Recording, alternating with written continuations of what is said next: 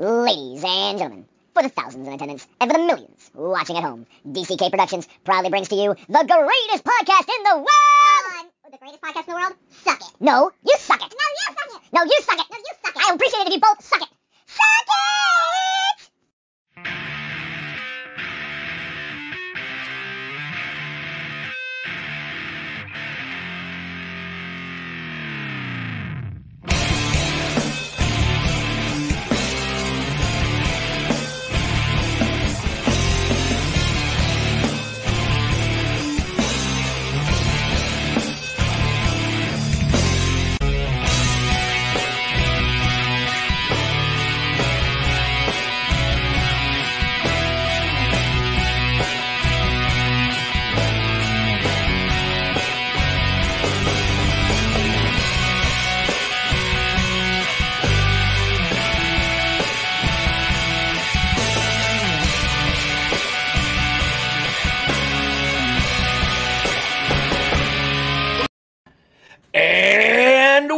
Welcome everybody to Suck It.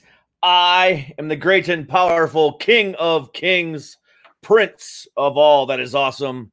Derek, how the hell is everybody tonight? Episode 30. Holy shit. Of the new Suck It podcast. Man, episode 30. And I, tonight I got a good one too. Continuing on with our trend from last week um, with interviewing uh, stars from the new movie Mighty Oak. Tonight I have Ben Milliken on. Um, last week we had, you know, Gianna Harris and um, Rodney Hicks on.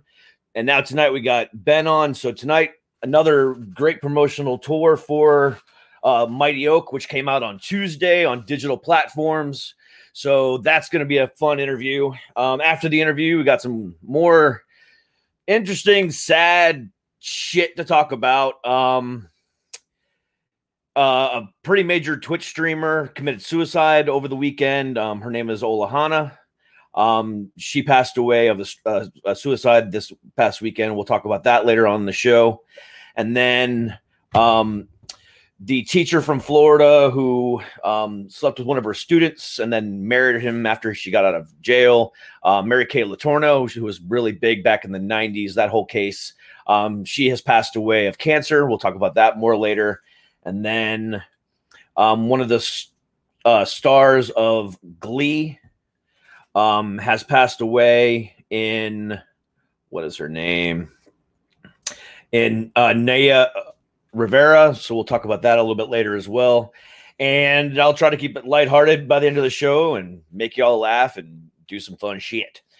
But until then, um, let's talk some movies and have some fun with our guest tonight. But before we do that, let me go ahead and play for y'all again because, you know, it's just that damn good. The trailer for Mighty Oak. And then we'll bring on our guest and we'll have some fun.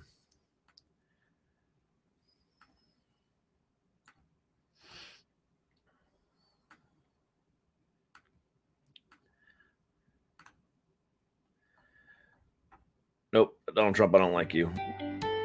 I should have waited earlier. There we go.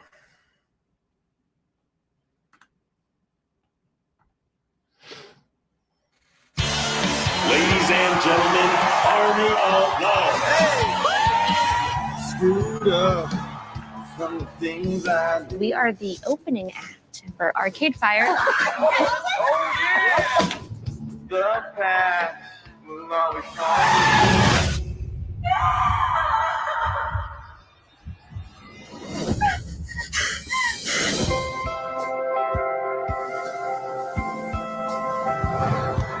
Morning, Mr. Biggs. Thanks for the guitar. This thing is amazing. Who's that? New tenant upstairs. You're writing a lot of songs. I actually wrote a song yesterday. You did. It's about it not being easy growing up. I hear your uh, friend's got some uh, sick skills. Sure does.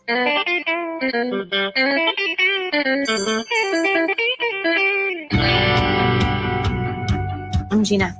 Oh. Do you uh, know anything about the man who owned that tailor?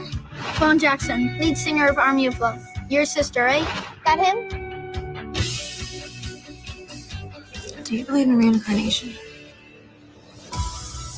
What if we were all meant to be together? You, me, Vaughn, the band, just in a different way, in a different time. Is that so crazy? You guys ready to meet your new frontman? Oh my god. It's Army of Love. Yeah! You were meant to be a part of this family. Where did you find this kid? I didn't. He found me. I see you met Oak. Aren't you looking fine as hell? You brown sugar piece of candy. All right.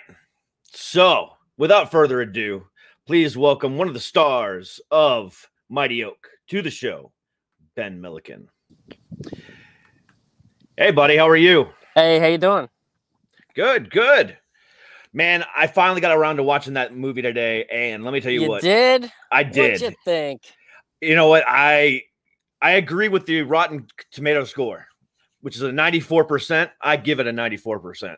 Well, thank Um, you, sir. That's very much appreciated. Especially considering the fact, I mean, I didn't Gianna didn't tell me this when I talked to her last Thursday, but Rodney did on Friday. Uh-huh. That y'all shot this movie in 12 days. Dude, it was like one of the fastest, fastest projects I've ever, ever done. Like the quickest turnaround for a full movie I've ever done. Yeah, I mean, but you know, watching it today, I was like just in shock. I was like, damn, it does not feel rushed. It doesn't feel manipulated in any way. It just was No. it was just really good. No, exactly. And that's like that's a testament to everybody that was involved. It was I mean, from day one, we just all sat down and then we kind of looked around and we're like, this works. You know, and then right after that, that's that's exactly what happened. It worked, you know? Yeah, absolutely. And, and especially with the story that you guys were trying to tell, you Yeah. know, the story of reincarnation, you know, through this little Mhm. kid and, you know, Mhm. him being able to do the things that the former lead singer was able to do. Just, it, Yeah. it's, it's amazing. Yeah. So, how did you become a part of this project? Um, I became a th- part of this project in the uh, traditional way. I sent in an audition tape. No, I got a call from my agents. They said, "Hey, these guys want to see you for this movie." I said, "Fantastic! I'll put down a tape." And they said, "Okay, but they want it, you know, now." Said, okay. okay. So I uh, I put in a tape. I put down the tape at like midnight that night, and then the next morning it was like you know, got the got the call saying, "Okay, you're going to San Diego." Damn. Fantastic. A a week later, I was in San Diego and we were shooting. Wow. Yeah, it was fast. So- the whole thing about this movie was fast.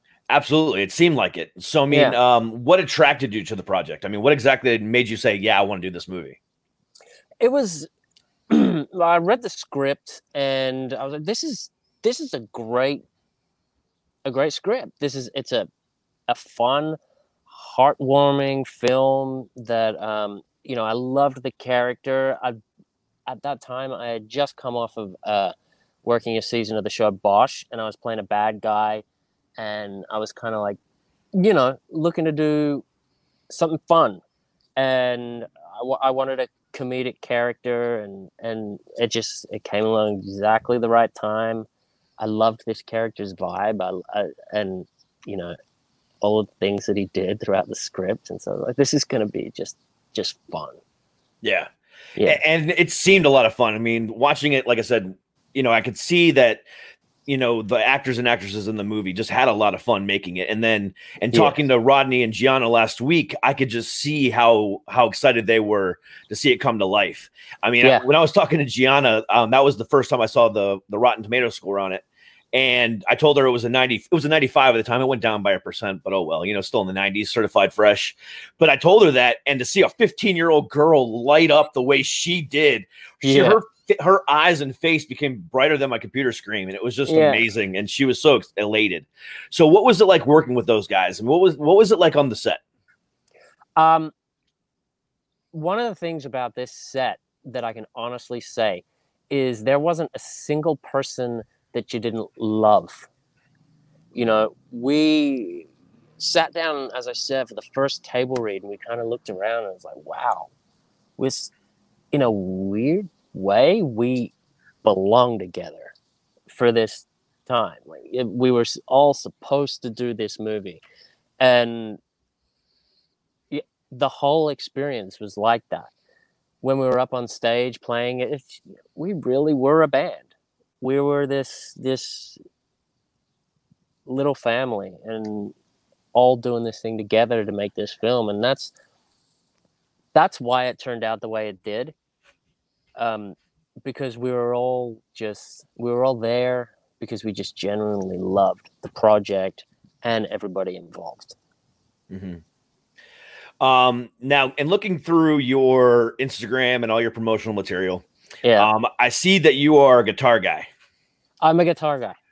I am a guitar guy. but you play the drums in the movie. I play the drums in the movie. so, um, they asked me if I had any drumming experience, and I was like, "Yeah, yeah."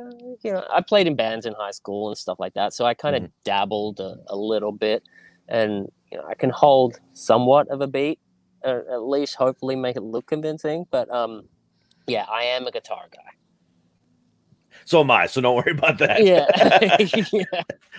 Um, but one thing I did, you know, like about the fact of the movie is the fact that you are a guitar guy, and then you got Rodney, who's a Broadway, you know, genius, and then you got Raven-Symoné, who grew up in entertainment, you know, music and all this other stuff. So you got all mm-hmm. these, you know, different walks of life as far as music goes, pl- you know, being a part of this, you know, movie. So Yeah. how much influence or say did you guys have with the way the, the music was or anything else like that with or did Sean just kind of say this is the music and this is how we're going to do it or did you guys have any influence at all with that at all Well, the music was already pre uh predetermined. So Tommy, little Tommy, Mhm. he he wrote all the songs. Wait no no i did not know that Yeah, are you he wrote- serious yes. So tommy ragen the the, the oak on the movie he Yes. wrote all those songs He wrote all those songs. All those songs that we play as a band, he wrote them. okay And like he's see i'm so now the- learning something else again yeah the kids the kid is a genius he's an Wow. actual an actual little genius and he kind of like the thing about him too is he's just so nonchalant about it he's just like yeah i wrote that are you kidding me you're, shredding right now yeah What's- i mean I, I i knew he was playing the guitar for real in the movie but i did not know he wrote those songs nobody told me that yeah he did wow Yeah. So so that I mean that was all predetermined. That we we went in and that music was all there for us. We just we just made it look like we were somehow involved in those songs. But yeah, they're all him, dude. Wow Yeah. uh, Sue, who was the actual band that was actually recording those songs, or was it him and some you know other people, or what was that? It was him and some other people. Uh, they were like all pre-recorded stuff like that. So Mhm. we had, you know, when we were playing, we had playback playing over the top of it, so we knew what songs were where and what we were doing and stuff like that. But they were all pre-recorded. Wow, Yeah. Damn! I've learned something new each time I've talked to one of you guys this this past week. Yeah, and Wow. he, he he plays live. Like he plays live and he does all those songs and he shreds. Wow, Yeah, dude. that's that's killer. Um, Yeah. and now just- I have a whole new appreciation for that movie. Holy gotta you, it, it, it makes you feel so incompetent as a, as a person. you know, I'm like looking at him like, wow, I really just, I'm just, mm. What have I done with my life? what have I, what have I, what have I done? When I was your age, I was in Australia surfing every day and just, you know, hanging out at the beach, just being a little beach rat. And he's like in studios recording stuff. Huh? My gosh. Damn. Yeah. Wow. Yeah. So let's talk about you for a little bit here. Um, so you were born in England and you were raised in uh in Australia. Yeah. So um, talk about you know, talk about that. Talk about you know that that transition and stuff like that, and talk about you know living in Australia and then coming up in the business out there. So I mean, talk about that. So I was I was born in in uh, in the UK. Um, my parents are from just outside of Manchester, and they then we moved to Australia when I was two. So um, I didn't really have much of a transition myself. I was I was too young, but then growing up in Australia, um, in Sydney, Northern Beaches, which is a small little beach community, kind of an hour outside of Sydney. Um, and you know, I grew up. I grew up on the beach. I grew up surfing. I grew up, you know, just just being a little beach bum.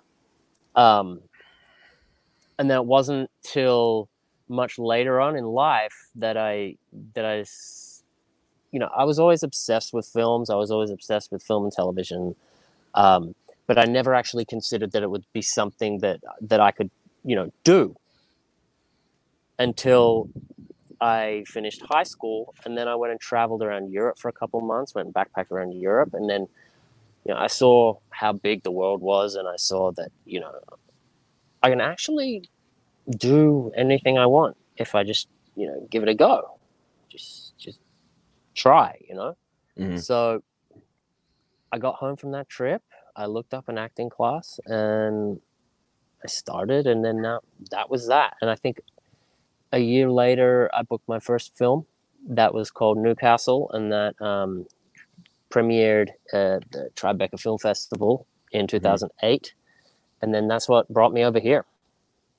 So where are you at now? You in California still? Yeah. Yep. I've been here since 2008.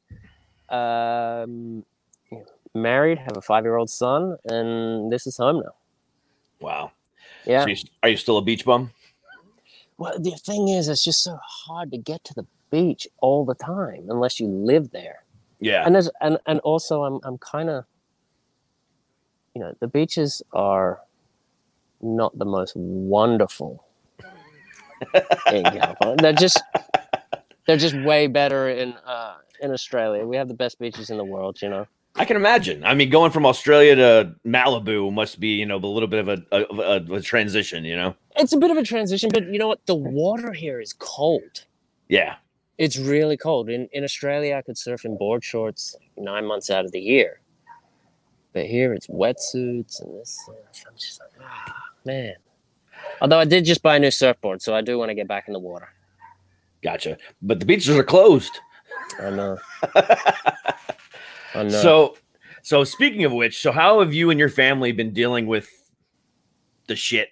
I mean, without with with for lack of a better word, I mean that's exactly what we've been dealing with. So, I mean, that's exactly it. I mean, we've been we've been dealing. Uh, there's been a lot of DIY projects around the house. There's been a lot of you know Netflix.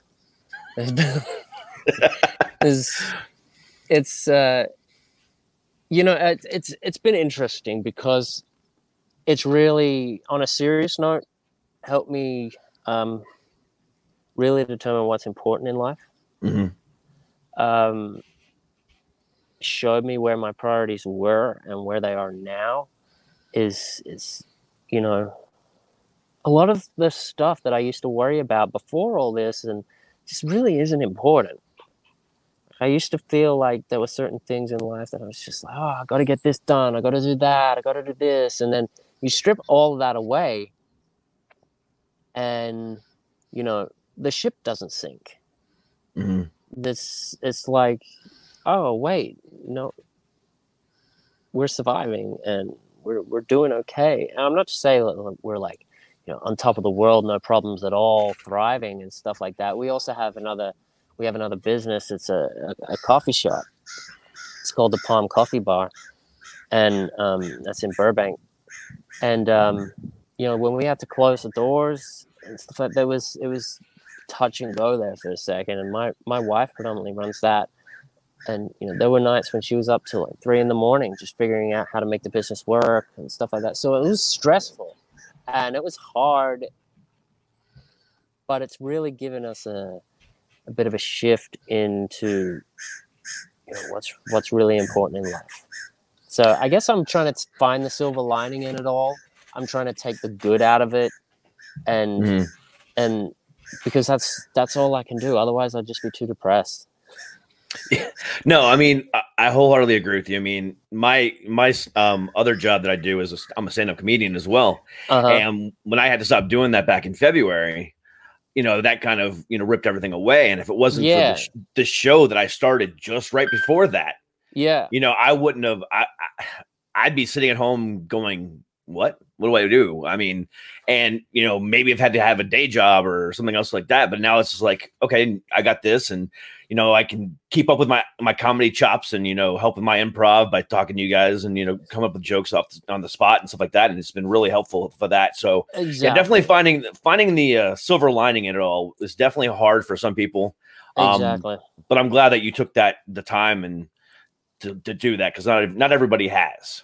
Well, no, not everybody has, and at the don't get me wrong. At the start, the original shock of the whole thing, like we saw it coming, but then it was kind of like, I mean, at least for me here, it was kind of like, okay, I see this coming. We've heard about it. All right, people are lining up, buying up all the toilet paper. Okay, people are closing things. Okay, we're stuck in our house. it was just like this initial shock of like life as you know it will never be the same. Yeah, I mean, it I remember coming that. to terms with that. It, it was kind of, oh wow, okay, now we really have to adjust. Yeah. I remember back in March when everything officially closed down here in Virginia. My wife's Yeah. a teacher. So Oh, my wife's a- wow. yeah, so she got we all got that call that morning, you know, schools are closed, everything's done. And for like 3 weeks nobody knew what was going on. I just remember that first day that we were we, everything was closed, we didn't know what was going on, so we went to the store and there was it was like a flash mob. It was worse than Black Friday. Yeah. You know, and it was just like holy crap and Yeah. and one day it's you know it's massive everyone's out you know oh we're gonna get our stuff and then it was a ghost town and then for Yep. weeks upon weeks just and it's still you know even though we're technically reopened um it's still nowhere near the same and you know you guys reopen and then all of a sudden you guys close back down again and now it's we're, just like we're kind of closing back down again. We're I, I you know, I mean, the mayor said the uh, yesterday that things don't improve over the next one to two weeks, that we're going to get another stay-at-home order and stuff. yeah So Yeah, they they lifted our stay at home order and they actually put us on a safer at home order yeah, yeah, safer at home. Yeah, Yeah. So we're just required to wear masks everywhere we go. Restaurants are pretty much fully back Yeah. open again, but you know, with uh spaces in between tables and stuff like that. yeah. So I mean, it, it's it's interesting, but you know, seeing when store you know other states have reopened. You know, like my family's in Florida, and they Ooh. reopened, and then ten thousand cases in one day, and they're having a tough time. they are. They're having a tough time. But the worst part about it is, you know, that is a very very red state down there. Yeah, So they they hate the whole, you know, government stepping on your your personal life and stuff like that. So they're all protesting wearing masks and they're not social distancing and stuff like that. But yet they want to sit there and complain, but yet everyone's getting sicker and sicker and sicker and uh, they don't thing see I don't understand is just when did this virus become political? Thank you. It's got nothing to do with politics. It's a virus. It's just, I mean, are we going to start calling the cold Democrat? And I mean, come on, it's it's a virus. It- yeah. It, and it is, but you know, they're you know, I saw this I I aired this uh clip yesterday. Um so social media uh, mogul, you know, uh Perez Hilton Yeah. um f- found a video and he made it viral. It's of this this lady who went into a Target and started ripping all the masks off of the I s- racks. I saw, that? I And then she started- that. You know, baying at people and calling them sheep outside the stores that were walking in and out. Yeah, And it's like, what is wrong with people? it's all the Karens, dude. it really is. You know, I mean, it's, but it's. I think the thing that I'm really struggling with, I'm- in my front yard and there are people walking past, and the thing that I'm really, I'm really struggling with is, I don't mind what side of the fence you sit on. You know, whether you're, I, I don't care what your religion is. I don't care what this. Not that I don't care. I respect. I respect everybody As do and I. Yep. Um not that i don't care. I respect and i think every single bo- body is a value. But when your values are directly hurting somebody else else whether it be because of this virus or because of you know the multitude of things that have been happening lately. Yeah, it's to me that's horrifying it is. and i'm you know i'm not one to usually get you know political. I'm from australia so it's it's like i came here to pursue a dream. You know i came to this country and i thought still think it's the best country in the world. You can do whatever you want in this country if you work hard and you know go for it. But people at the moment are just directly out to hurt other people. And to me, that's heartbreaking. It's really, really sad because if we just took the put the politics aside, put all of this stuff aside for just a moment, and then started to value human life, then I think we could really get somewhere. Yeah. Um dude, I, I absolutely agree with you. And the thing that sucks about this country, especially every four years, um, which we're in that fourth year right now. Yeah. You know, when stuff like this happens, everyone's got to turn to political because now they're gonna, oh well, I can do this for the country. No, I can do this for the country. And, Yeah. and it's all it's all about what you can do or what I can't do or whatever the case might be. And and it just Yeah. it becomes a blame game, a finger pointing game, and I'm sick of it Yeah. you know i've seen it for almost 40 years of my life and i'm just i'm done and over with it you know i mean Yeah. someone who you know has only been here for you know 12 years you know looking back on your time in australia versus what you're seeing here you know how does Yeah. it compare i mean in all reality I mean, in all reality, I mean, oh my gosh, where do I start? Um, i told you i was going to ask hard questions Yeah. it's it's one of those questions where I'm like, okay, um, but you know what? I'm what the heck? I'm just going to be honest, um, and just talk from my personal experience. Please my do. personal experience was, you know, when I arrived here, I had never paid for a doctor before in my life. That was my first experience of things being really that different. Um, you know, someone was telling me about health insurance. I'm like, well, why do I need to get insured to go to the doctor? Well, so you can go to the doctor, otherwise, it's going to cost you, you know, could potentially cost you hundreds of thousands of dollars if you get in an accident and have to go in an ambulance. Like, well, I've never heard of that before. Mhm. And so that was my kind of first experience of like, wow, I really have to look at myself and my own you know, make sure I do have health insurance and make sure I have those kinds of things. And then there was another thing that I saw, you know, about all of the mass shootings and all of that sort of stuff, and I was just like, wow, we we don't have those. Mhm. We don't have them, and and it's like, why don't we have them? You know, we had one once. Um, it happened in the '90s, and uh, basically what happened was, and I know this is you know, this is a very, very, very controversial subject, Mhm. but it's i love controversy it's very it's a very controversial subject, but it's like the prime minister at the time said, "Okay, we've had a mass shooting. You guys don't get your guns anymore." and and I know it's in the constitution, all of that sort of stuff. I know it's there. Mhm. And I'm not I'm not uh saying that it shouldn't be. I'm saying that there i'm saying that there needs to be like there's something wrong if it's harder to drive a car than it is to own a gun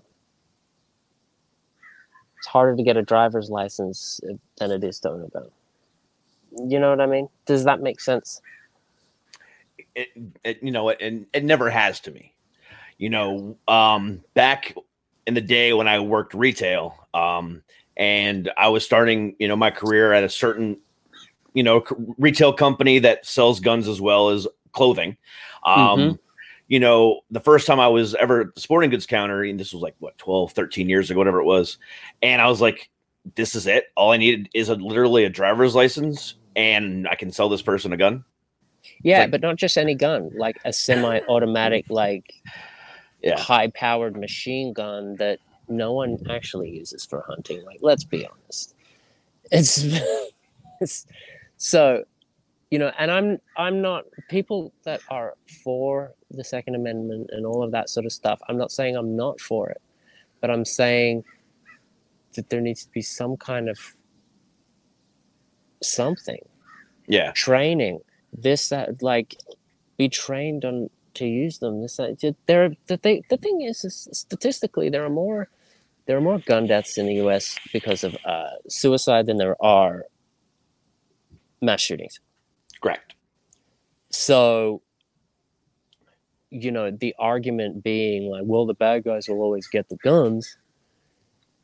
Sure but what about the people that are shooting themselves hmm well they're going to do it anyway well no that's we need to be helping people we Mhm. need to be we need to be helping people and that that goes back to the health care and the mental health care and all of that sort of stuff i just i just feel like something needs to be done in order to make people's lives better Yeah. Oh, I, I wholeheartedly agree with you. I mean, especially with about the uh, suicide stuff. Um, one of the other reasons that I started this podcast, um, you know, aside from you know making sure that I'm staying in the public eye and stuff like that, yeah um, is I as I suffer from bipolar disorder and I, I also suffer from extreme anxiety, and I've had Yep. two, and I've literally had two suicide attempts. Um, and I'm thankful that I didn't have access to a gun at the time because the thing about it is, and I think, in my opinion, you are right on that aspect of things.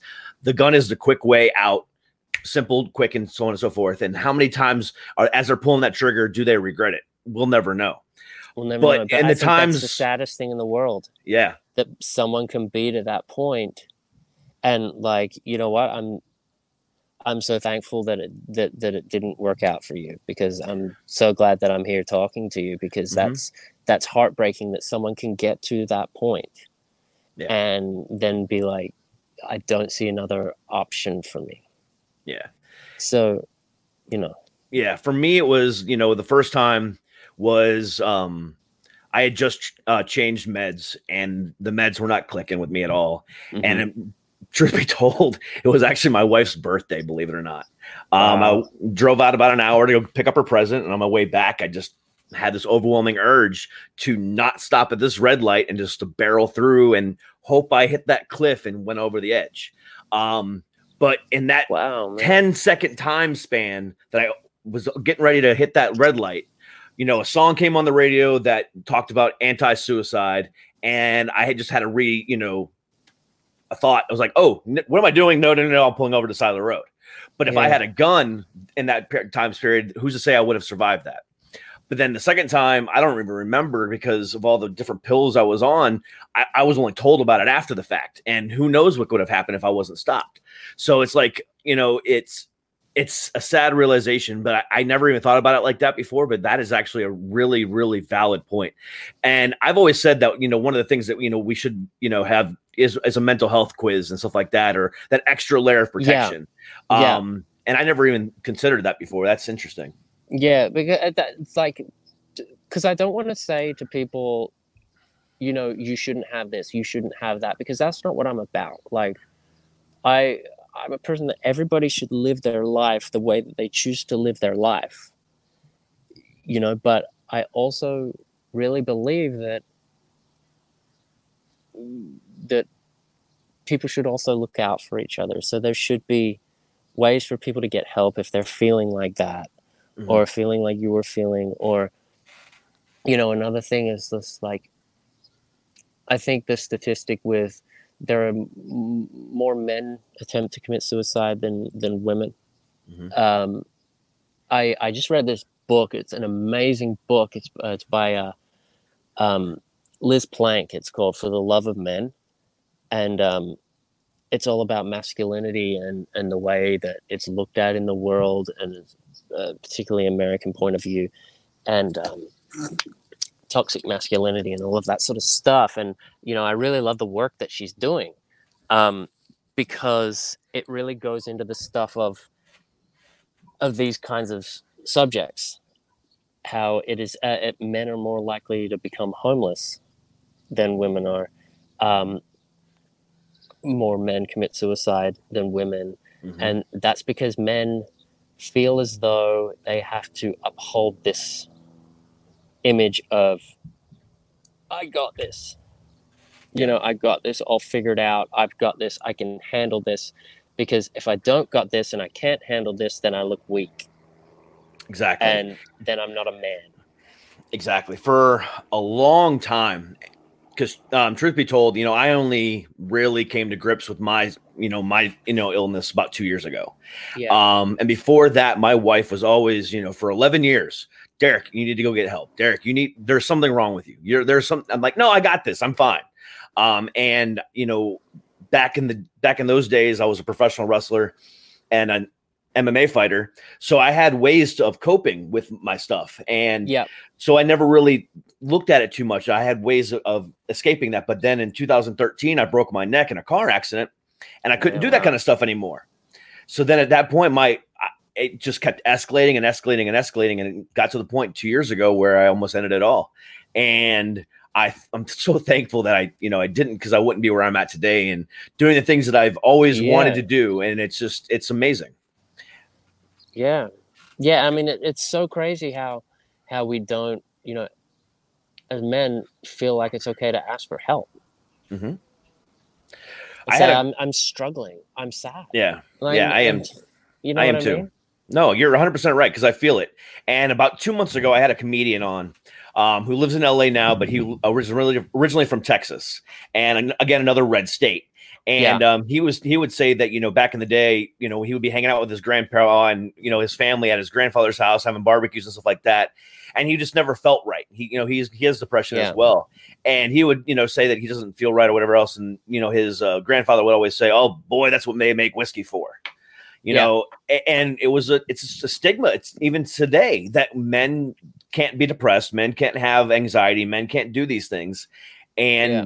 i think it's finally starting to come out you know there's been so many bands i mean and i and i can't thank these guys enough you know the the band that helped me um and i've never even met them or never even talked to them. you know i'm i'm hoping to have them on in the future i've been talking to them, you know recently but um the name of the band is called Badflower, and they have this song called Ghost, and it's Mhm. about it's about suicide and about how he com- almost committed suicide and how thankful he was about it. And I, that was a song that came on that day that I almost did it. And then since then, you know, another band by the name of uh, Falling in Reverse, that came out with a song in December called Popular Monster, another song about mental health. And all these bands and these artists and actors and actresses are finally starting to speak up about it. And it's Yeah. like, finally, you Yeah. know, like I said, one of the things I started was this show is because of that, because I wanted other people like me to know that they're not alone in this world because there's some people are afraid to speak up. And if they hear me on the on the here talking about my suicide attempts, but then at the same time, in that same breath, joking about it because I know that it was an idiotic thing to do, and I'm getting help for it. You know, um, it's it's if I can help one person of the Then- ten thousand people that listen a day, of the fifty thousand in a week, one person I can save, then damn it, I fucking did it. Amen, man. Amen. And Yeah. like I, I 100% like back that up. And it's just like we need to start having these conversations. We need to start talking about this stuff, and we need to start feeling like, you know, admitting to ourselves that it's okay to not be okay. You know, I I I struggle with anxiety. I struggle with, you know, feeling depressed. I, I that comes from, you know, my childhood stuff and, and stuff that I've carried with me for for, you know, thirty something years. And you know, I've been going to therapy for it. I've been doing all of that stuff and and you know really committing to my own growth because without it i don't know what i don't know you know i would just go down a path that it's like i couldn't be the kind of husband that i need to be i couldn't be the kind of father i need to be you know i couldn't be the kind of friend that i need to be to other people. So I think it's it's it's important to start having these conversations. Absolutely. And you know, the first 11 years of me and my wife's marriage, I mean, we had a lot of rocky times, and a lot of them were because of, you know, my refusal to admit to my depression and my bipolar disorder. Yeah. And it and it wasn't really until I had a breakdown at work and everything like that and then Yeah. my mom got diagnosed and my brother got diagnosed and I finally was like, "Oh, maybe I need to go get checked." And and then I was and I was like, "Oh, okay, I feel better now." And at least I knew at that point because I just it- was like I didn't want to know, but then once I did know, I accepted it right away, and I didn't Yeah. fight it because I oh, I always inside knew, I didn't never want I never wanted to admit it. But then once it was finally told to me, "Hey, you really are," and I'm like, "Oh, cool, all right, so what can I do to fix it?" Yeah, and that's how it's been ever And since. Well, uh, that's cool, and that's a testament to you, man. That's like that's real strength to be able to see it and be like, okay, this is real. I'm gonna take responsibility for it, and I'm gonna, you know, fix it for myself and for those around me. Yeah. Because, you know, as much as I like, you know, have idolized some people that have committed suicide and stuff like that, you know, and I, I can never say that I was, you know, in their position or in their shoes to know what they went through in that moment. Mhm. But, you know, I still say to this day that suicide is a selfish act. And, it, and the only thing is you're doing is you're taking your burden that you feel on a daily basis and then placing it Putting on it all someone else. but not just one person, All of them. everybody around you. And so, like you know, Chester Benningfield of um of Bennington of uh of Linkin Park a few years ago. Yeah, that was heartbreaking. Uh, uh, uh, uh Chris um. Why his name escapes me from uh, Soundgarden. It's him, Mhm. you know, this lady Cornell. from Chris Monroe. Thank you. God, I don't know why his name was escaping me. I love Soundgarden. Sometimes that happens, dude.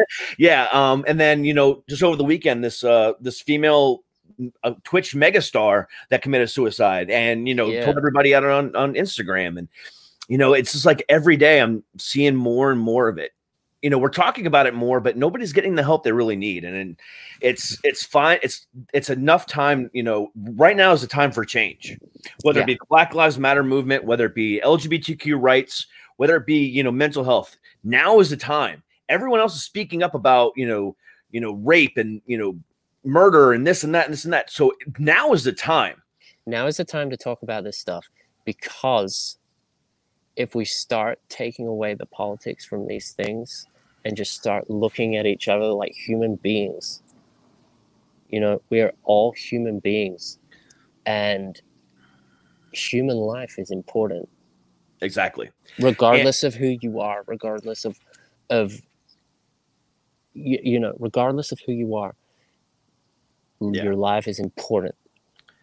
And that's Absolutely. there's so many people that have been told all their life that their lives are not por- important that their lives don't matter and that is just wrong Mhm. and you know seeing it from this outside perspective to this kind of american version of of what i'm seeing play out over this year i just i just can't help but but see that there needs to be some really radical change I definitely agree with you on that. And one of the things that has really impressed me over the last couple weeks, talked to a lot of uh, rappers and you know, you know, black, Uh-huh. you know, black guys over the last few weeks. That you know, we've gotten to this conversation, you know, as well. And one of the things that every single one of them expressed to me, and it, it didn't surprise me, but at the same time, it was ha- I, I was happy to hear it. That even them, you know, being in the public eye and you know being black themselves, and they're they're, they're at the forefront, and you know, they're fighting for all their rights and stuff like that. They're wanting even to get to the point where we don't say Black Lives Matter or LGBTQ rights matter or this person matters or this. They just want to get to the point where we say lives matter. Period. Not all lives, not Black lives, just lives. Period. Mm-hmm. And even there, we're all like, you know, lives matter. Period. But we need to make these other people matter first before we get to that exactly point. before And- we can get there Exactly. then black lives need to matter Exactly. before we can get there you know lgbtq lives need to matter because they do Everything. Everybody does. everybody does but they but the but the people that are that are in this position that have been told their entire life for generations and generations and generations that their lives don't matter because of this or because of that Yep. listen i can't fathom it like in my heart i cannot fathom that Yeah. Exactly. It's- Yeah. I mean, the only tears me up inside The only people in the world that don't matter are, are pedophiles. well, yeah, fuck them. Um, everybody else, you know, you're good, but no, just them. Fuck them. Um, but no, I mean, in all seriousness, um, it, it's just it, there's it's just a there's just too much crap, and I'm sick and tired of having to see it every day. You know, I said on Monday, I'm sick and tired of talking about the depressing crap, and I'm going to start, you know, trying to get back to my funny and trying to get back to the, you know, the comedy that I I, I love. But Yeah. you know, I said only when certain things happen am I going to start talking about it again. And then something happened on Tuesday that I had to talk about, and then something happened yesterday that I had to talk about, and then today there's something else that have you know these three deaths that we had that I got to talk about. It's like, where's the funny?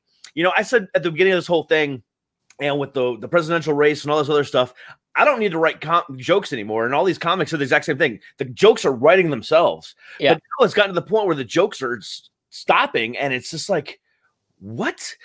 Like yesterday, I, I still can't even get over this. There was a press conference held at the White House, and Mhm. Vice President um, Pence was talking about oh, reopening of schools, and he he made a he made a quote, and it's still sticking in my brain right now that just irritates the absolute shit out of me.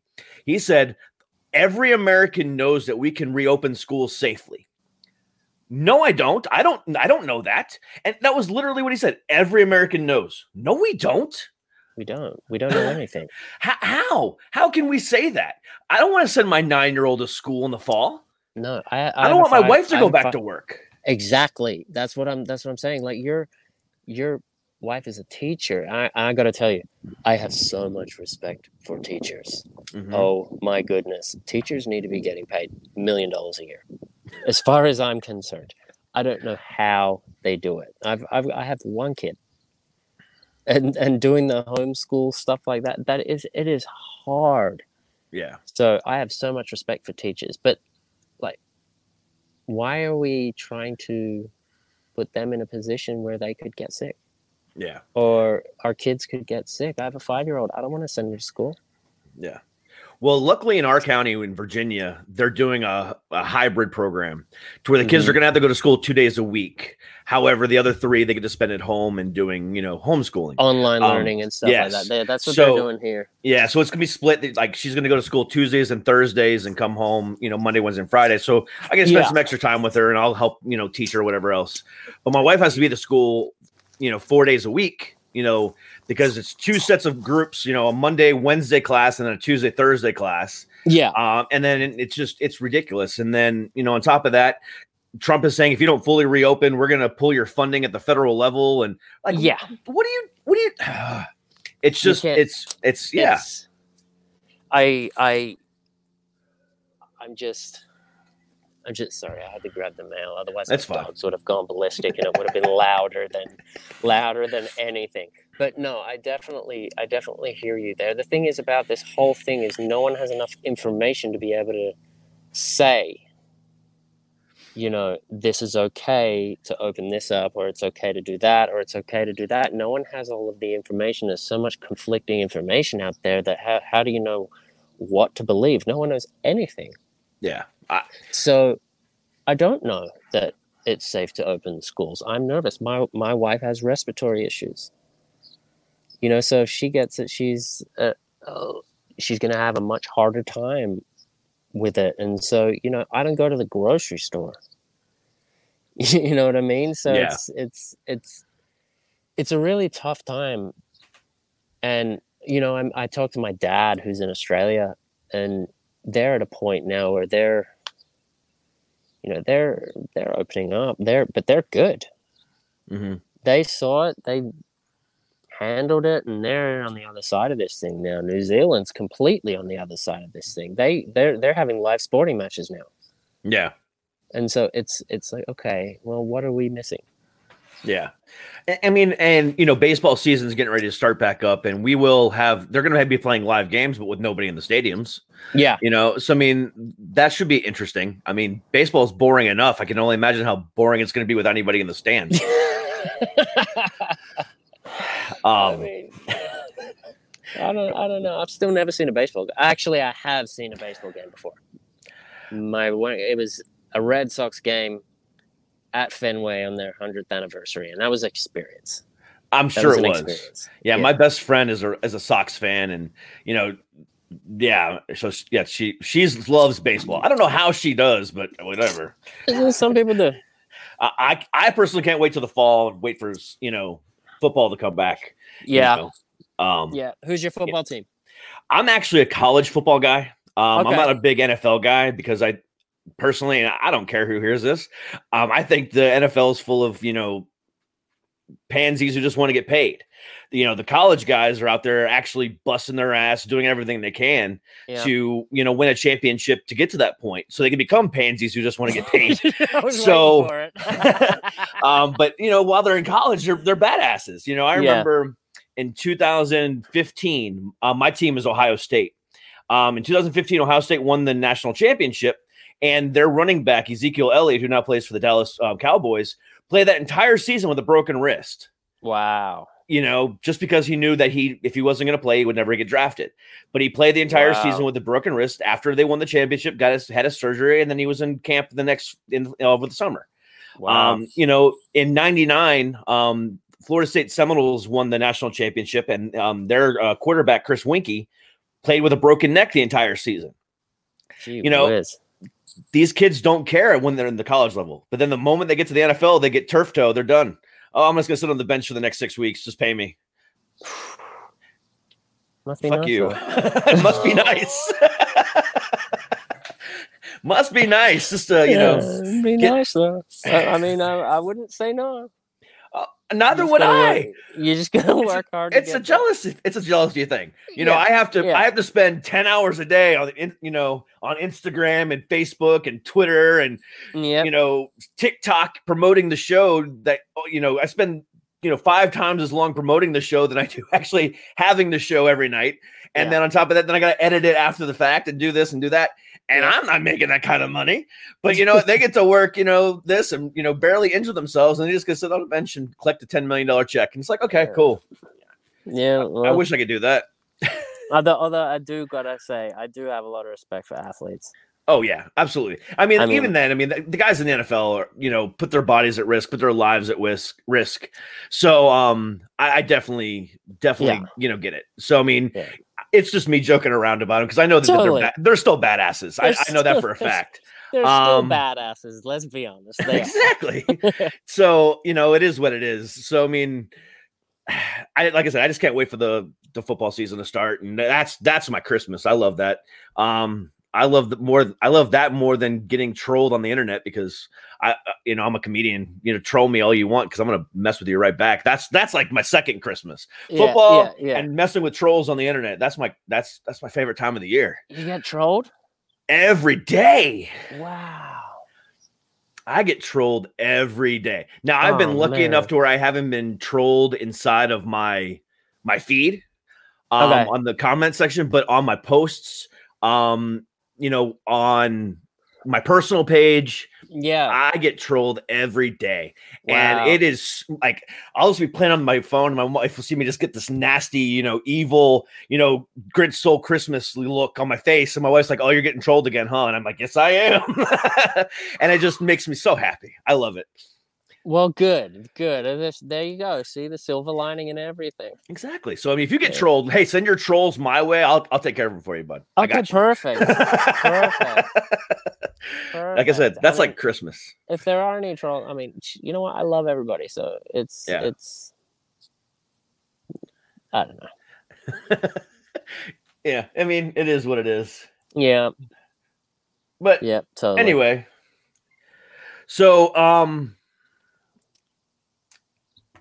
what do you got planned? You know, coming out of all this, anything going on? Any contacts? Anything else you got? Hopefully, going and happen or I got, you know, I'm kind of, I'm here, you know, kind of hibernating, staying ready, kind of thing. Um, it's uh, I got a few things that I'm working on. I have a couple things in the pipeline that I'm really excited about. Um, and it's just all going to be dependent on, you know, when we can go back to work and you know, when what's going to happen over the next couple months and let's see if we can actually get through this and get through the other side and and actually get back to some kind of something. Yeah. You know, start start living again. I agree. I mean, I can't wait to get back up on stage and telling jokes. I can't wait to, uh, you know, start traveling again and doing this and doing that. And Yeah, You yeah. know- do, do you have any of your of your uh, shows uh, online? I do not. Um, so, so this kind of sucks. So, right as I was getting ready to start this show, my computer crashed. Okay. and I literally was getting ready to upload a bunch of stuff because I was waiting until I had a, my set really kind of down. Yeah, yeah, yeah. And uh, I was getting ready to upload everything, make it clean, put it on YouTube, and my computer crashed and I lost everything. I didn't have it backed up on a hard drive. Oh, dude, So, no. I've got, yeah. So the thing that sucks is I've gotten a lot of exposure and I've gotten a lot of con, made a lot of contacts, you know, over the last six months with, you know, because of the show, and people are wanting to book me everywhere, um, especially once things start opening, and they're like, send me Yeah. your your tapes. Yeah, um, about that. Bro, no, Yeah. that's tragic. so luckily, I do have a show booked for the 25th. Okay. um in a small little brewery you know around town um i got i was able to get two other comedians on stage with me you know we're gonna a nice Yeah. little show i'm gonna do a half an hour set and once i get that on you know on uh You're gonna video tape it? Oh yeah absolutely. That Uh, once can- i get that on set after? I wanna see it. absolutely. Absolutely. Um now just to let you know i am very dark. Um but no in all reality they- they- i mean everyone i've been talking to like hey just get one thing on tape. We just want to see something. And I'm Yeah. like okay cool. So that's all i'm doing. Once i get this on you know on video i'll be happy again. But now until then it's like just come watch the show. You can see how funny i am um they're like that doesn't count. And i'm like yeah i know. Yeah. and, and I've even done uh Zoom shows on um online and uh oh yeah, it's not this It's not the same, not the same not the same. You know the I've, I've done a couple of them uh three of them three of them and you know on zoom you can see all the different faces but sometimes they're not their camera's not on or whatever the case might be they're not paying attention they're just listening and they're watching something else in the background whatever. And um so the reactions aren't the same and each time i told a joke you know it was a different reaction and than the before and it eventually just got to the point where i was waiting for i, I was saying things you know just to get a reaction at that point Yeah, yeah. and I was yeah. so I just I came up with some of the the craziest shit that I've ever said in my life just to finally get him to say oh and then once they did that I got I had their attention and I can go into my regular set yeah. um so I figured that out real quick but at the same time it was just really really difficult I, you know staring at a screen for 15 minutes or 10 minutes doing my set is nothing like being in front of a crowd doesn't matter if it's five people can't get the vibe of the crowd. You can't No. like feed off the energy of the crowd Exactly. and stuff like that. like I said, I would rather sit in a uh, you know still jokes instead of a crowd of five people Yeah. than than uh than a Zoom show of a hundred. One one hundred percent. But again, that's 100%. every comedian that's done every show with me. You know, they all say the exact same thing, but they're like, "Hey, at least we get to you know try out new material and keep our chops going." Yeah, yeah.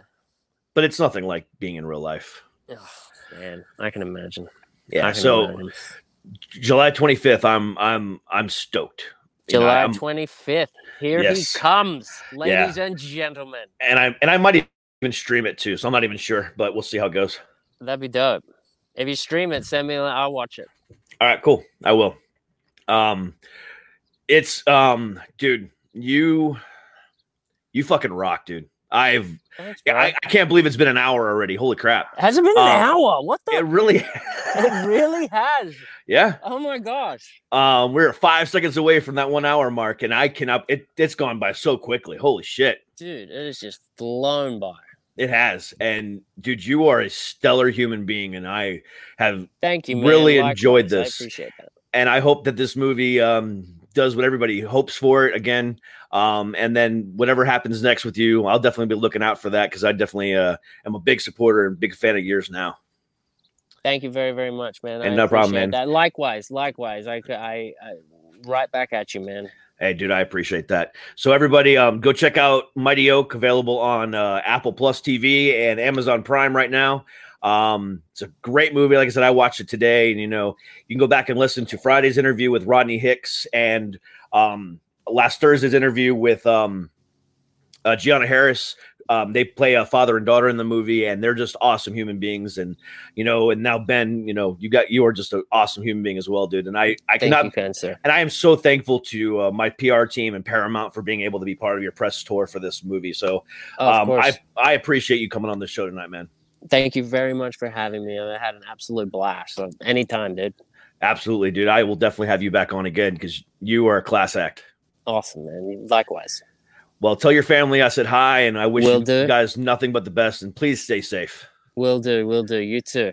All right, man. I will All chat right. at you later, man. Thanks so much. Thank you. Have a good one. Bye bye. Bye. Wow, another fucking good.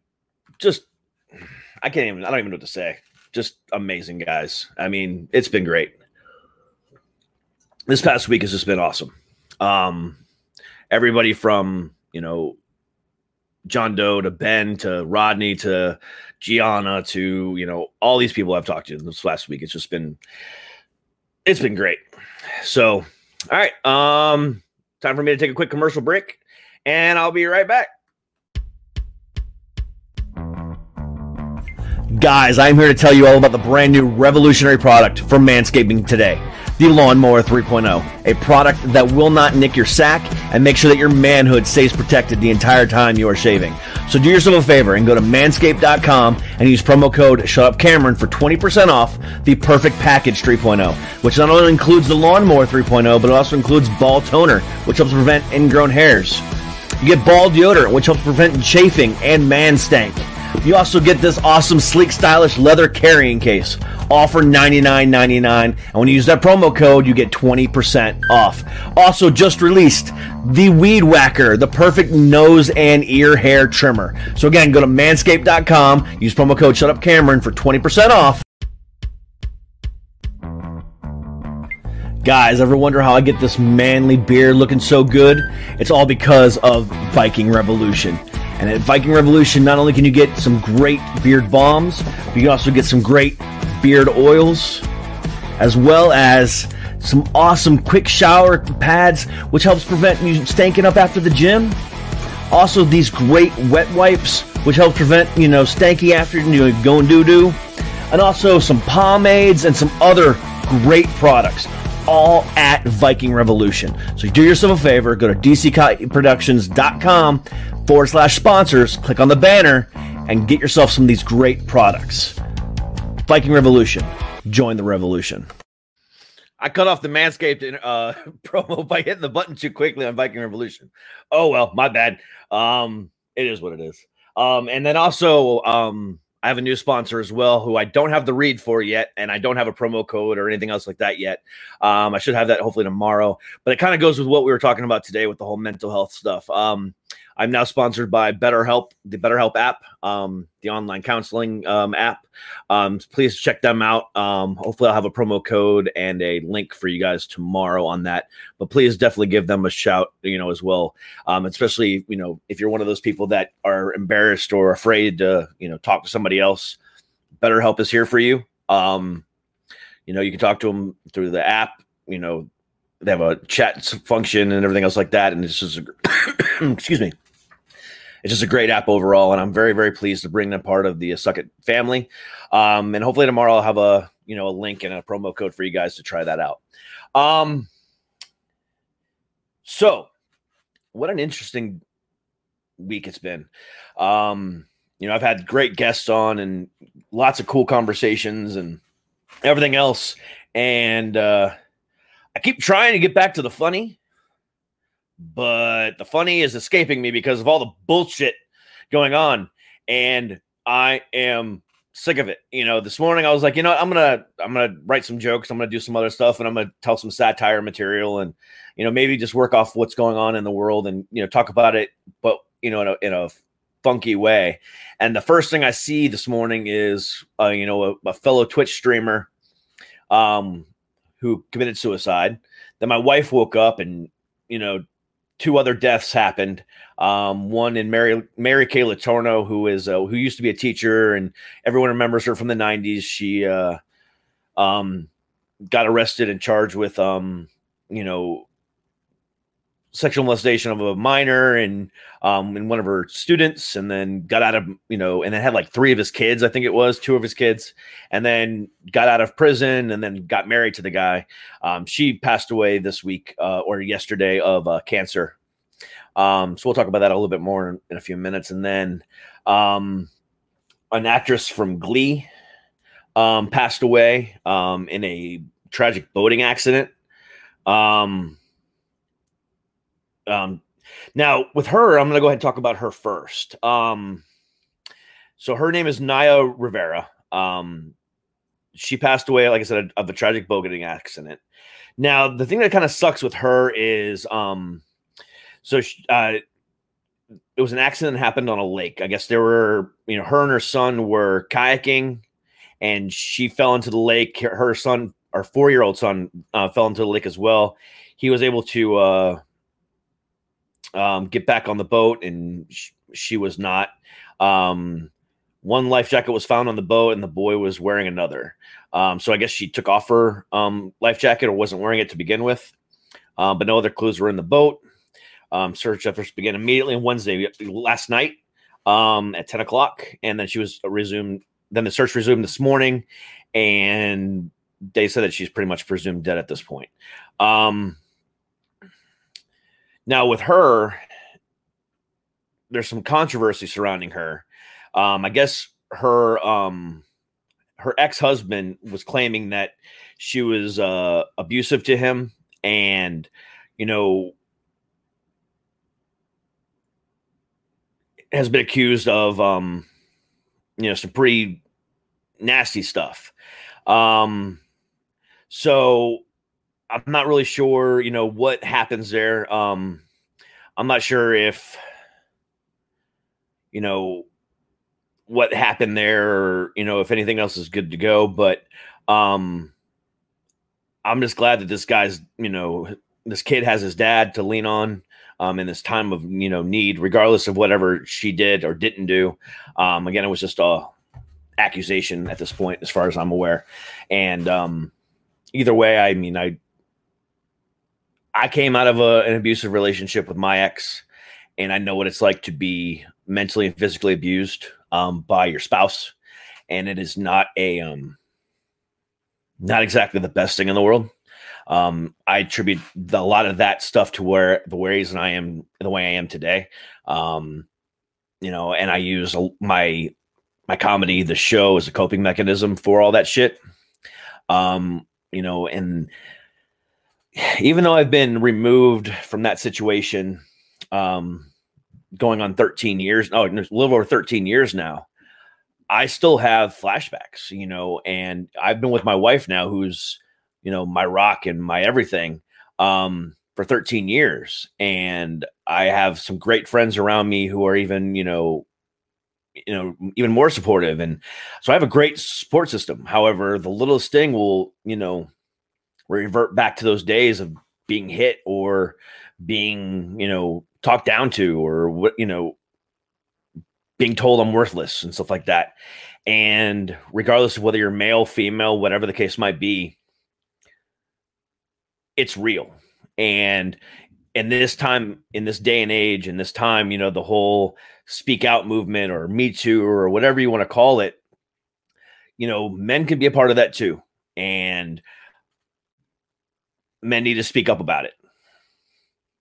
It's true. Um, and if you are anybody that says that we can't go through that, fuck you, you're a piece of shit. Because we can. Men can be raped. Men can be, um, you know, molested. Men can be, you know, beaten. Men can be, you know, abused. Absolutely. I was a goddamn MMA fighter and a goddamn professional wrestler being beat up by, you know, by my spouse. But you know what? Because I'm a respectful fucking human being, I never fought back. I just sat there and took it. But then I got to the point where I couldn't take it anymore and eventually spoke up and, you know, her and I got divorced. But that's not even the point. The point is it can fucking happen to anyone. Hell, it even fucking happened to um uh now his name escapes me. The the guy from um black guy, bald guy, big muscular guy. You know what I'm talking about. Um, it happened to him, and um, you know, he's speaking up about it, and you know, it's gotten to the point now to where I'm just, regardless of male, female, trans, gay, lesbian, whatever the case might be, you know, it can happen to anybody, and enough is enough. Nobody is more powerful than you. They're not. And if you think that you are, then you're a piece of shit and you need to go the fuck away. Because, you know, just because you're male doesn't mean that you deserve sex from any female. Just because you're a, a female doesn't mean that you deserve sex from anybody else. Terry Crews, thank you, Anastasia, or a husband. Um, uh, thank you. Uh, but anyway, um, the point is, you know, with everything that's been going on lately, you know, mental health is is the health mental health issues are on the rise and they're only getting worse by the day. Whether it's me, whether it's you, whether it's your brother, your sister, my mom, whatever the case might be, it's only getting worse. And the more that we fight it, the worse it's off it's going to be. Plain and simple. And enough is enough. You know, um, I know it was Frank. I just forgot off the top of my head. Uh, I couldn't even remember Terry Crews's name. I still love you guys. Um, regardless, um, I can't wait to talk to you guys tomorrow. That's gonna be a fun ass show. Uh, I'll go ahead and stop real quick. Um, on my little rant. So tomorrow, um, for those of you all who are watching the Twitch comments, you see and the wife podcast. Um, myself, you know, Anastasia and her husband Frank from and the wife podcast. Kat will make her return to Suck It Podcast, representing her podcast, um, The Teachable Soul. Then we also have Bam Bam from uh, the General Public Podcast. Then we have the guys from Garbage Nation Podcast. We have um, Katie from Two Girls, um, Two Girls in a Podcast, and we also have uh, anybody else. Oh, and then we have a gentleman from uh, the Social Butterfly Podcast. Um, so six podcasts plus me equals seven podcasts. Seven. All one show. First time ever, probably. Um, I don't fucking know, but I'm promoting it that way because it probably is. I don't know if anyone's ever done this before. If they did, they didn't make a big deal out of it like I am. But either way, same time tomorrow, 8 p.m. Um, East, 5 p.m. Pacific. Seven podcasts, all on Twitch um, and the podcast apps. Um, we're gonna have a great fucking time. It's gonna be an interesting conversation. Um, because we have a bunch of different, you know, viewpoints, a bunch of different topics that we all cover on our shows. Um, and it's gonna be a really, really, really fun time. Um, eight of us on the on the show at one time, you know, all expressing our own opinions and podcasts, and you know, are promoting each other and promoting ourselves and it's just gonna be really, really fun. We have a lot of stuff to discuss, and I hope you guys join us for that. Um, and then more, you know, shameless plugging. Starting next Thursday, um, I am going to start bringing to you guys at least one to two times a week the summer the summer concert series, um, to where you can't you can't go out and watch a concert right now.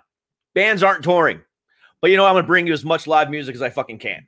So next Thursday, and then I have so I have next Thursday, and then I have two more the following week, and then I'm working on bu- booking a bunch of bands later on, um, in the month of July.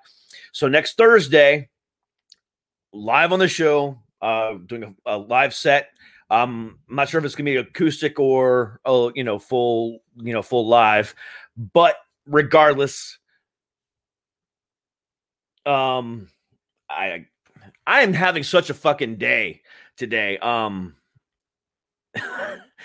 can somebody just shoot me? Uh, because I am like losing track of uh everybody's names and um yeah. But uh, Hook Like Helen will be on the show next uh Thursday. Um, maybe I, oh, you know what? I didn't take my pills this morning. That's probably what it is. Um, but no, Hook Like Helen will be on the show next Thursday. Um, starting kicking off our um summer concert series, and then the following week we've got um a band called Revolution, and then Rocky. Um, God, what was his name? Rocky Kramer will be on that week as well. So next week, um, Hook Like Helen, and then the following week, um, Rocky Kramer and Revolution will be on. I'm doing uh, live shows, and then I'm also working on some local bands here in the uh, DC, Maryland, you know, Northern Virginia area, so I can kind of you know put them out there nationwide. i have also got some other things in the works as well that I'm not going to tell you guys about, but you know, lots of cool music coming up. Um, so some days we'll have you know a celebrity interview and then right after that we'll do our concert series or it'll be all about the concert series that day either way we're gonna have a lot of music we're gonna have a lot of fun and i'm gonna give them a platform to play their music and hopefully give you guys the you know opportunity to listen to some live music without having to leave the house um and then at the same time give it to you for free as well um because you know what we need something else in this world besides fucking google and whatever else is on the damn TV. But you know, I'm gonna give you something different. The thing about it is not even uh Fallon or Kimmel or anybody else is doing a concert series like that this year, unfortunately. Um, but I'm gonna try to put one together and give you guys something to uh, watch and enjoy from the comfort of your home and hopefully get you guys to you know learn about a new band that you never heard about before so again next week hook like helen will be on next thursday um, and then I got another full week of awesomeness next week. You know, coming off this large week of insanity, and then tomorrow, like I said, we have that giant super show, which I'm really, really looking forward to. Um, so back to uh, non-plugging stuff. You know the uh, mental health stuff. You know, again, it's real. Please if you're feeling anything, speak up, speak out. Um, and again, if you are embarrassed to or afraid to, you know, you've got, like I said, my new sponsor, BetterHelp, to reach out to as well. Um, I wish I had a promo code for you guys, but unfortunately, I don't. Maybe tomorrow I will. I'm waiting on the read and all the confirmations and stuff like that. But they are confirmed. Just a uh, um, as confirmed as a sponsor. I just don't have the read yet for my promo code. But BetterHelp is available to you um, in the App Store on, or on Google Play right now. So, um, with that being said, um, the uh, you uh, excuse me, the Twitch star Ala- Olana um, committed suicide over the weekend. Um, she has been candid on her on her stream um, on Twitch. She had about hundred thousand followers um, very candid about her mental health and her struggle with depression. So um, I'm going to go ahead and read you this uh, little bits of this article, article from Screen Rant. Um, she had a very a varied streaming career, playing on several different games, um, as well as hosting non-streaming games. Um, as well, and she's known for playing Counter Strike, you know, and um, as well as a streaming streaming chat session. Eh, can't talk. Streaming streaming chat sessions and sharing her travels in real life. Um, like I said, she had 100,000, you know, viewers.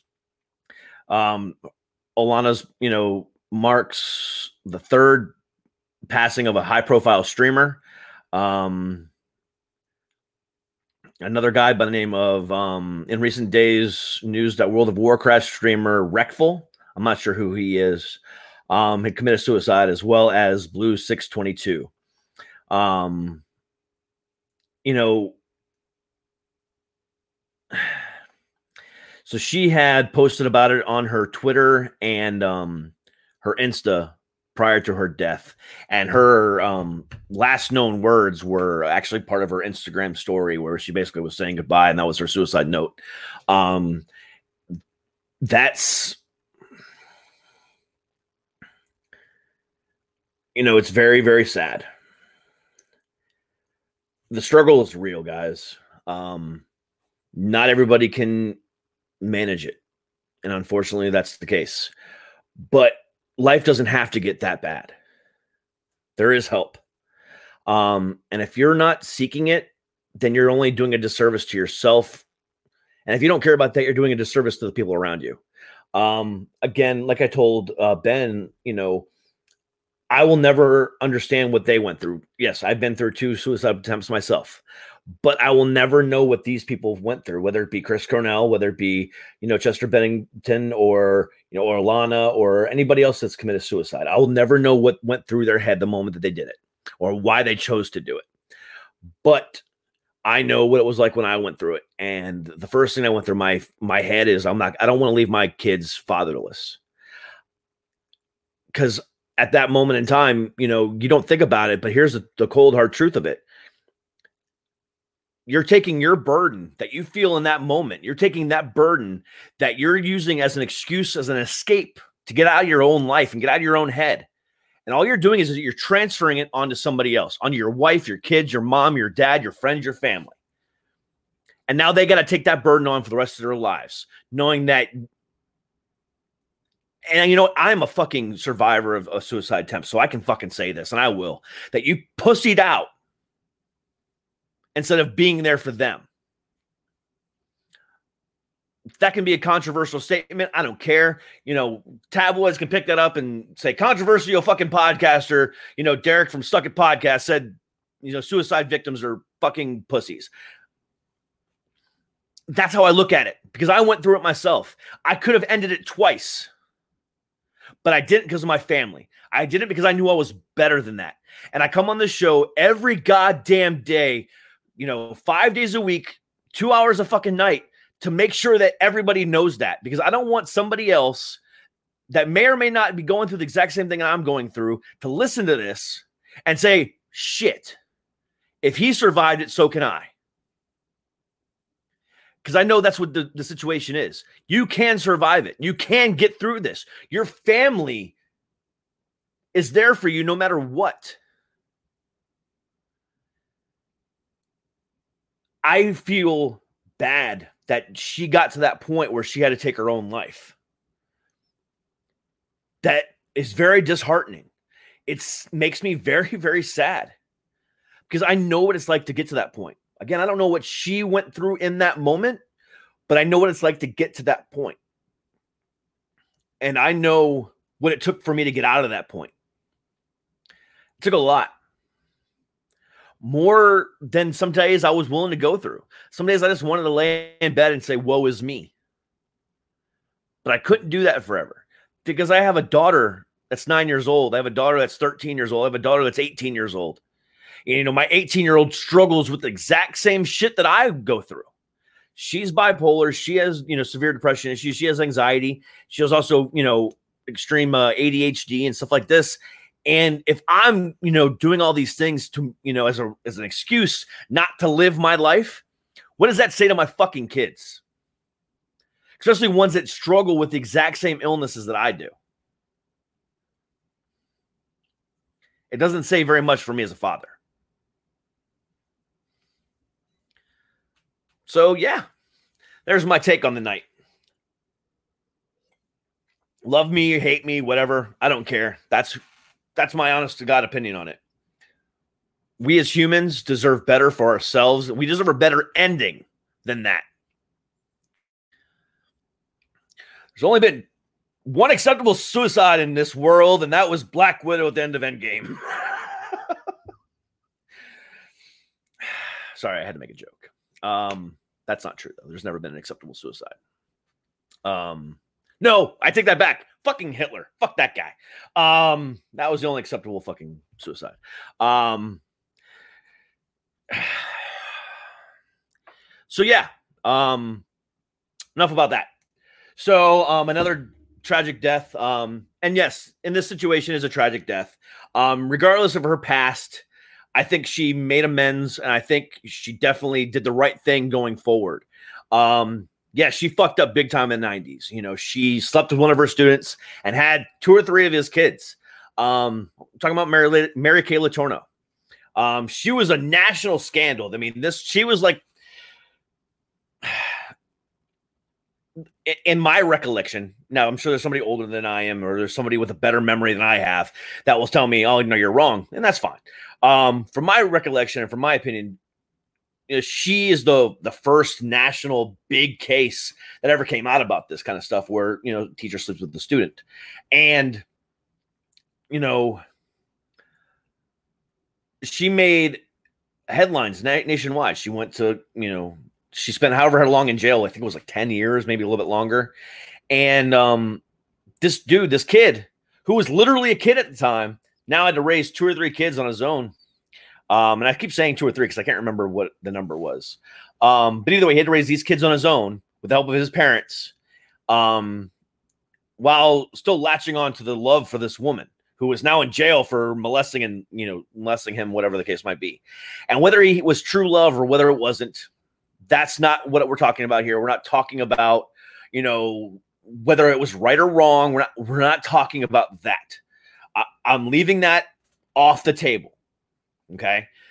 But regardless, when she got out of prison, you know, she did her time. She came out, she got the help she needed. She did all this stuff and they got married and she was there for her kids. And now she tragically passed of cancer at the age of 54.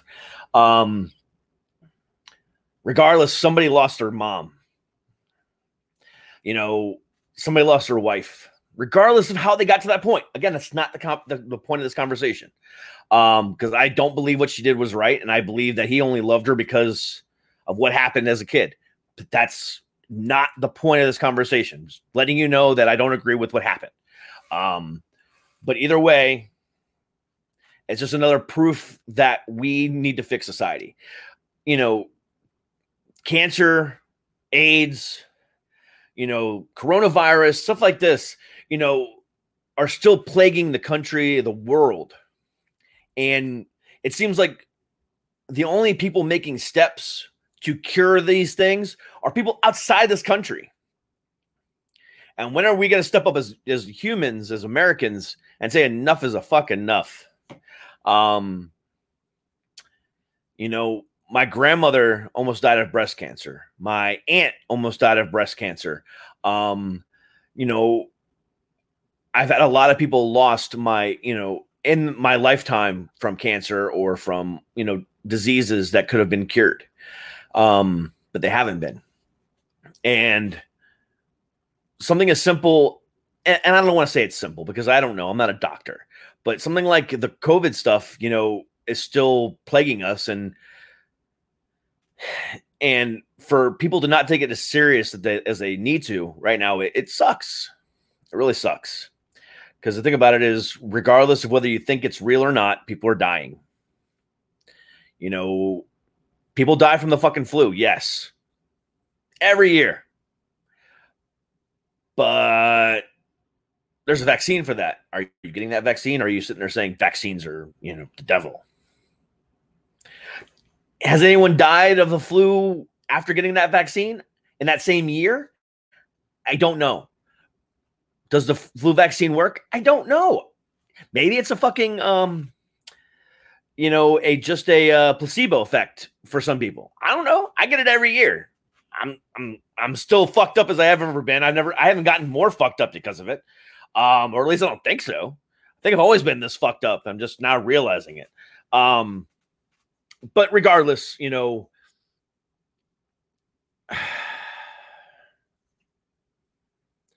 I sigh a lot on the show because you know I come on here and I want to talk about funny shit and I want to do this and that and do this and that and you know and you know it's my show has evolved so much over the last few months and it's just I love it but at the same time it's like okay where's the funny um you know I've gone through three co-hosts um you know, and they've all left for different reasons, and that's fine.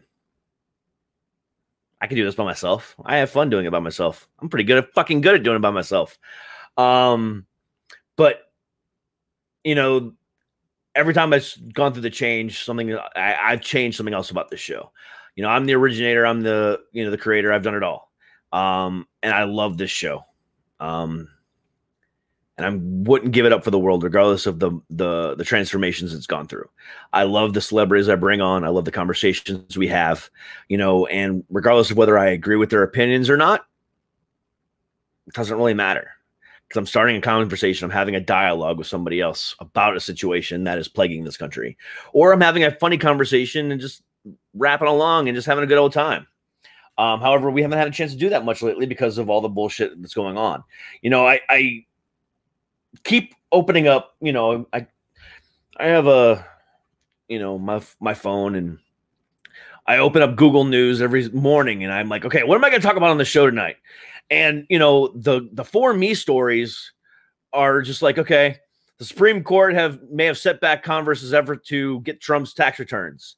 Um, ex-Trump lawyer Michael Cohen back in federal prison. You know, something about the WWE. It's the heart of the brand. Disney World reopens as Corona cases spike in F- Florida. Uh, Walmart is about to give Amazon Prime a serious run for its money. Where's the fucking funny? How can I turn any of that? Well, like maybe I can turn the Amazon Walmart stuff into a joke, but you know, um, I hear here's one that I really don't even want to talk about because it would just be it would be uh, segregating my fans to you know to the my to the people that are old like me. um, Saved by the Bell a series finale plot hole has fans confused till to this day. I don't even know what that is. I'm not going to click on that fucking article because it's probably fucking clickbait because it's from Showbiz Cheat Sheet. I don't even know who that is. But you know, it's like where is the funny? You know, you know, again, here's another one. How I Met Your Mother, 10 things about Barney that would never fly today. I can only imagine what that is because it's probably fucking true. Um, but where's the funny? How can I, you know, so just come on here and do my set? You know, I pretty much do anyway, just in a different way. Um,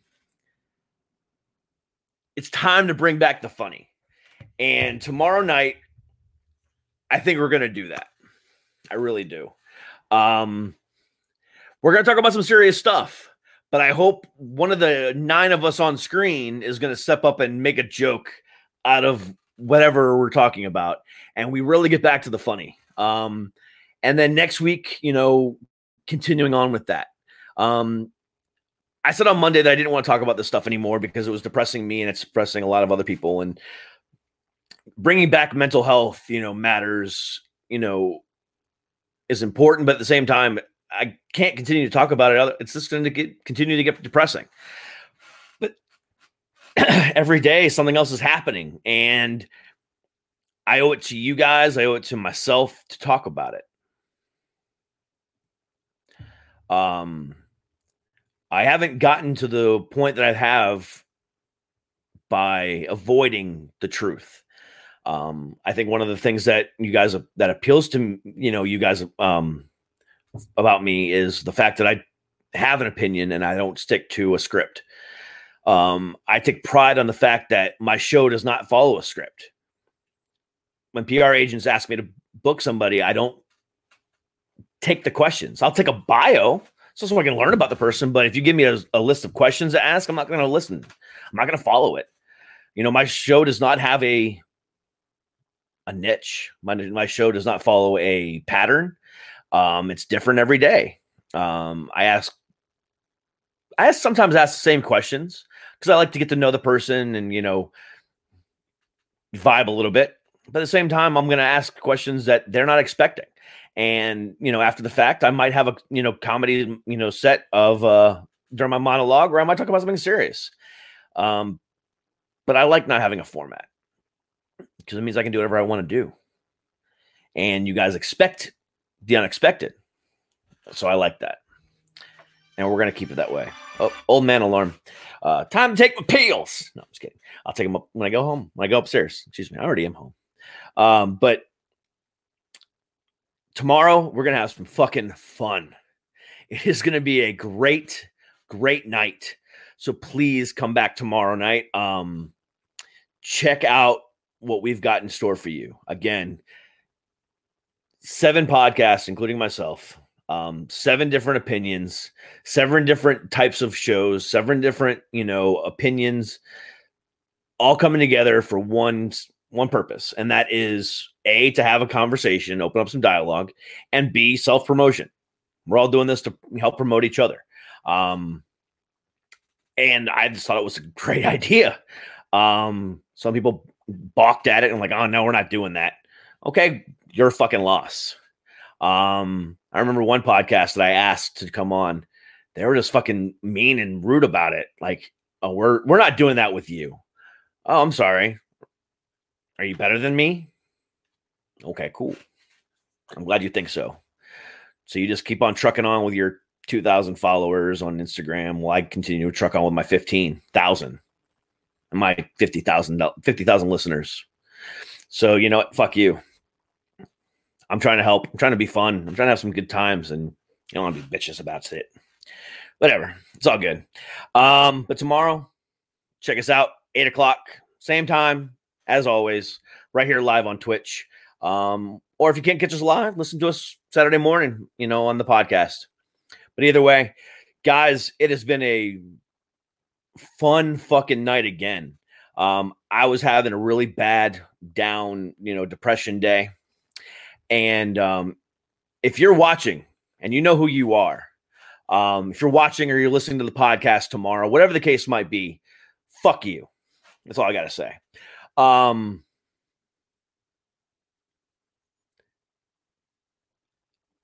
regardless, I love you guys. Thank you very, very much for being here tonight. Um, please come back tomorrow. This will be the best show ever on Twitch, the greatest collaboration of podcasts, you know, talk show hosts, whatever you want to call it. It is going to be an amazing, amazing hodgepodge of awesomeness. And I can say that because I am the prince of all that is awesome so I can crown what we're doing tomorrow night the, the almost awesome thing ever to hit Twitch, the most awesome thing to ever hit Spotify, Apple Podcasts, Google Podcasts, whatever the case might be.